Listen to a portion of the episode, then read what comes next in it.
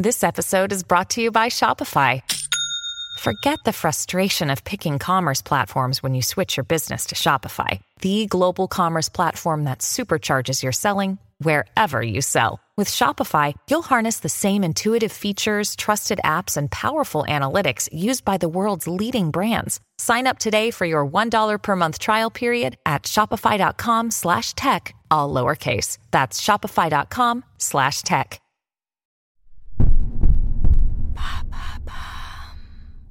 Are my smart devices spying on me? Thanks for asking.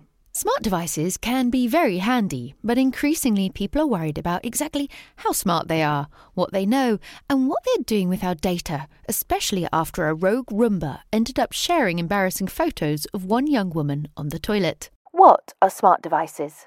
They are electric devices or gadgets that have the ability to interact, connect, and share information with other smart devices. It's often associated with the term the Internet of Things. The Internet of Things refers to a network of devices that gather data and share information with each other through the Internet. This includes things like smartphones, fitness trackers, smart TVs, smart speakers, and much more. What are the advantages of smart devices? For many people, it's the convenience. For example, being able to put on your heating or air conditioning before you get home and arrive at the perfect temperature. What are the disadvantages? For some people, it's how the data collected is being used. It could be simply a way to work out how to sell you more products, but it could go much further, from staff listening to conversations recorded by your smart speakers or companies sharing your doorbell camera videos with police. And, as with anything internet connected, cybersecurity is also an issue, with a risk of hackers gaining access to your private information. How can I protect my data from misuse? There are a few ways you can help improve data security. First, consider what level of data breach you can handle.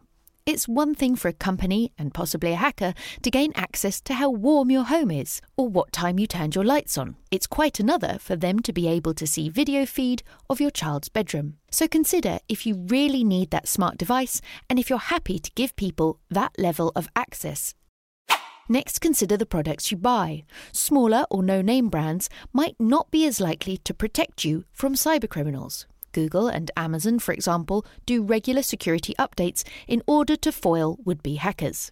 You can also check out the website Mozilla Privacy Not Included, which is a guide aimed at helping consumers understand what and how data is used for different devices. What can I do to improve safety in my devices that I already have? To understand just how many of your home gadgets need the internet, try switching off your router to see what stops working. Then, minimize data collected by turning off any voice assistant functionalities and cover up cameras you don't need by sticking paper over them.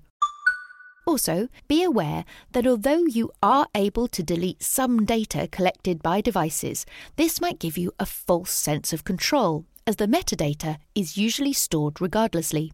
At the end of the day, if you want to have a smart home, then you're going to be giving your data away, whether you like it or not. So it's up to you how much you're happy to compromise convenience for privacy. There you have it. Now you know if your smart devices are spying on you. In under three minutes, we answer your questions and help you understand the true meaning behind the trends, concepts, and acronyms that are making headlines. Listen along, and you really will know for sure.